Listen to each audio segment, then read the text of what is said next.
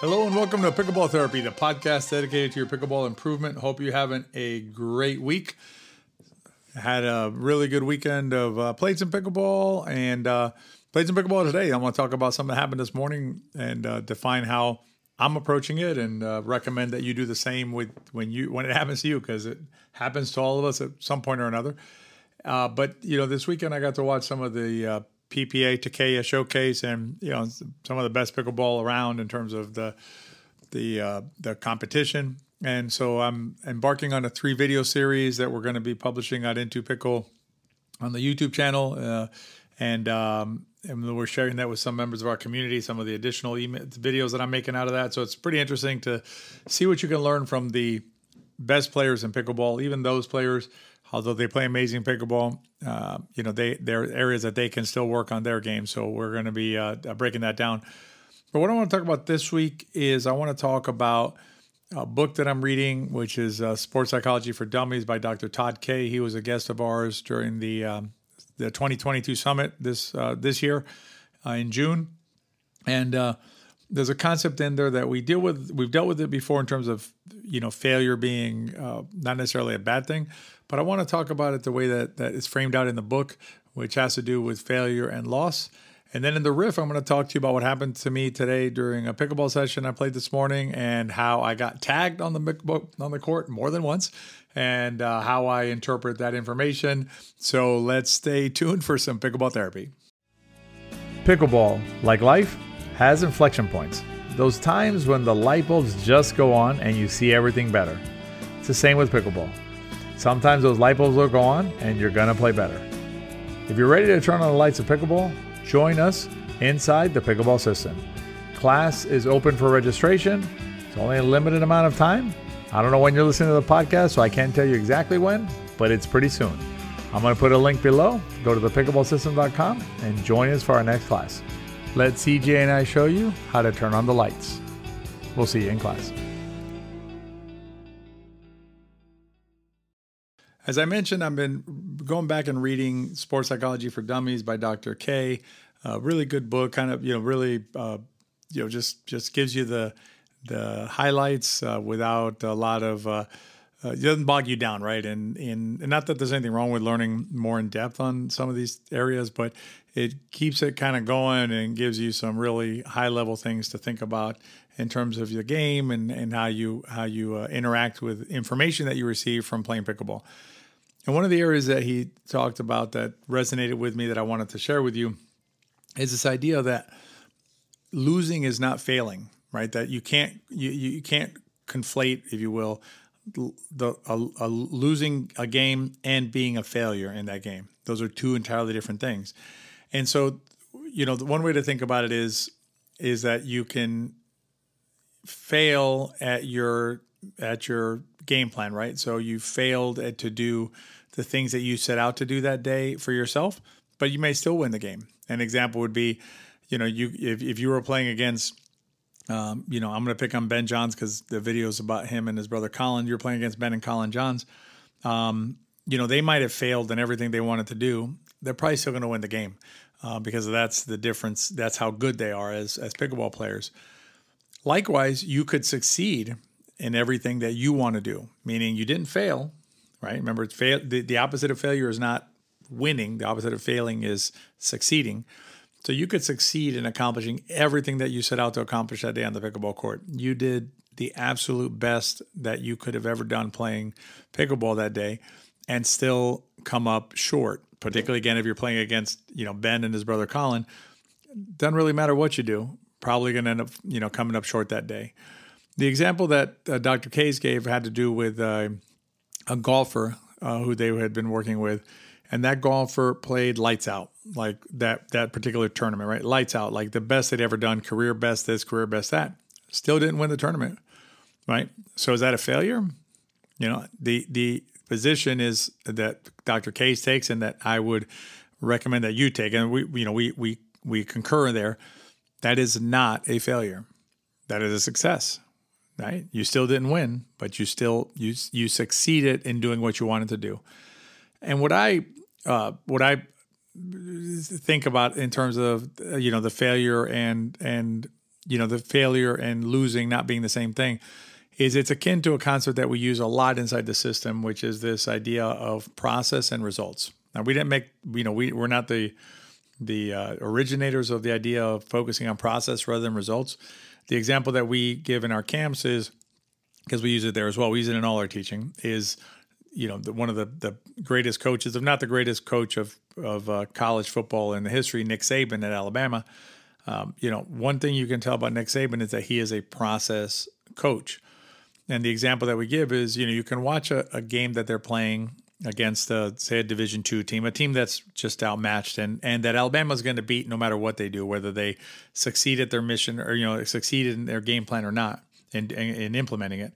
Um, what you'll see in that is you'll see the end of the game. It'll be something like you know sixty-two to three, and there's like a minute left, and you'll see Nick. They'll they'll pan to Nick Saban on the sideline, and his throwing his head headset. He's you know he's hot under the collar, screaming mad, right? Now he's not mad because of the outcome of the game. That game is already going to they're going to win the game. There's no question about that at that stage. What he's upset about is somebody missed a block, somebody missed an assignment, somebody didn't run the right route, whatever it was that that uh, he noticed was not done correctly. Because Nick Saban's focus is not on the results. He wants the results, but he knows he'll get them because he focuses on the process. And what happens is that missed block no, it's not going to hurt you when, you know, you're up 60 whatever to 3. But it will hurt you when you're playing another top 10 team the next week or the week after that. And what again what Nick Saban knows is he focuses on the process. The results will be what they're going to be. So he's evaluating the performance of his team not based on the win or loss he's evaluating the performance of his team based on the success or failure of that team to accomplish its objectives, to carry out its game plan and its mission when they're out on the field. You can do the same thing when you're out on the pickleball court. When you go out on the pickleball court, give yourself a, a mission, if you will, right? Give yourself today I'm going to avoid the net more. Today I'm going to hit my returns to serve deeper. Today I'm going to try and work on a backhand, you know, volley. Whatever it is that you're trying to do focus on that and and then grade yourself based on how well you did the thing that you set out to do not on the w's not on the l's of the different matches that you're playing. Because if you look at it not just specific to that particular session that you're in but big picture which it, by focusing more on results by keeping your eye on what's important and evaluating your success or failure based on how you did relative to the goals that you set for yourself that day you're going to have a more productive day on the pickleball court. And big picture, you're going to play your best pickleball. All right, in the riff, I'm going to share with you how I got tagged today out on the pickleball court. And it wasn't once, unfortunately, more than once, but how I take that information and I can use it to my advantage uh, in, in avoiding getting tagged in the future. So stay tuned for the riff. Most pickleball players spend a lot of time thinking about and comparing pickleball paddles. But you know what's more important than a pickleball paddle? Your shoes. Are you wearing the right kind of shoes to play pickleball in? If you're not sure, consider trying out shoes that are designed and made specifically for pickleball. Tyrol shoes are the shoes that CJ and I both wear out on the pickleball court. Remove any doubt about whether the shoes you're wearing are right for pickleball. Check out Tyrol shoes, I'll put a link in the show notes. Protect your most valuable asset out there, your body, with the right shoes. Wear the right shoes and play longer on the court. So I got to play pickleball this morning, which, if you know, uh, if you follow our podcast, you know I got my bowl of ice cream. If you haven't heard the bowl of ice cream episode, highly recommend that you check that out. Uh, but you know, so I got my bowl of ice cream this morning. We I won some, I lost some. Good pickleball today, and the um, but but here's what happened. So in the last game we were playing, I think it was the last game or the next the last two games we were playing, I got tagged, and tagged means I got hit with the ball, right? Got hit once uh, around chest level and once around my belly level. Both times were balls that I should have gotten out of the way of, and I was, I guess, like I said, I was trying to get out of the way of, but I didn't. And so I came home and I showed Jill. And, you know, I took a shower and I showed Jill. Um, I, I, walked into the room without a shirt on and started chatting with her, and she was like, "What's that on your chest?" And so she could see it was a ball, and I'm like, "Oh, I got tagged." And you know, so I could be upset about it, right? I could be like, "Man, I can't believe you know so and so hit me with the ball. And he was very apologetic. He was the same player who tagged me twice. And I told him, I said, no, I want you to tag me. please tag me. Because what tagging me tells me is I'm not paying attention, right? I'm not getting ready to get out of the way of the ball in time. And so I take it as actually a learning opportunity when I'm out on the pickleball court because there's if the if the ball hits my body, there's really two things that I should have done. One of two things: either I should have gotten out of the way of the ball, or if I wanted to hit it, I should have my paddle ready and be able to hit that ball. So I don't, you know, I don't pickleball hitting you unless it's square in the eye is not going to cause you permanent damage. So I would suggest to you if you get hit with the ball, take that as a word, not as a badge of honor, but as a badge of reminder, maybe as to what it is that you need to do next time you play pickleball, which is to get yourself ready to get out of the way of those shots, particularly when you know you're playing a player who can be aggressive, who can, which this player can be. And I don't mean that as a criticism, it's perfectly fine play.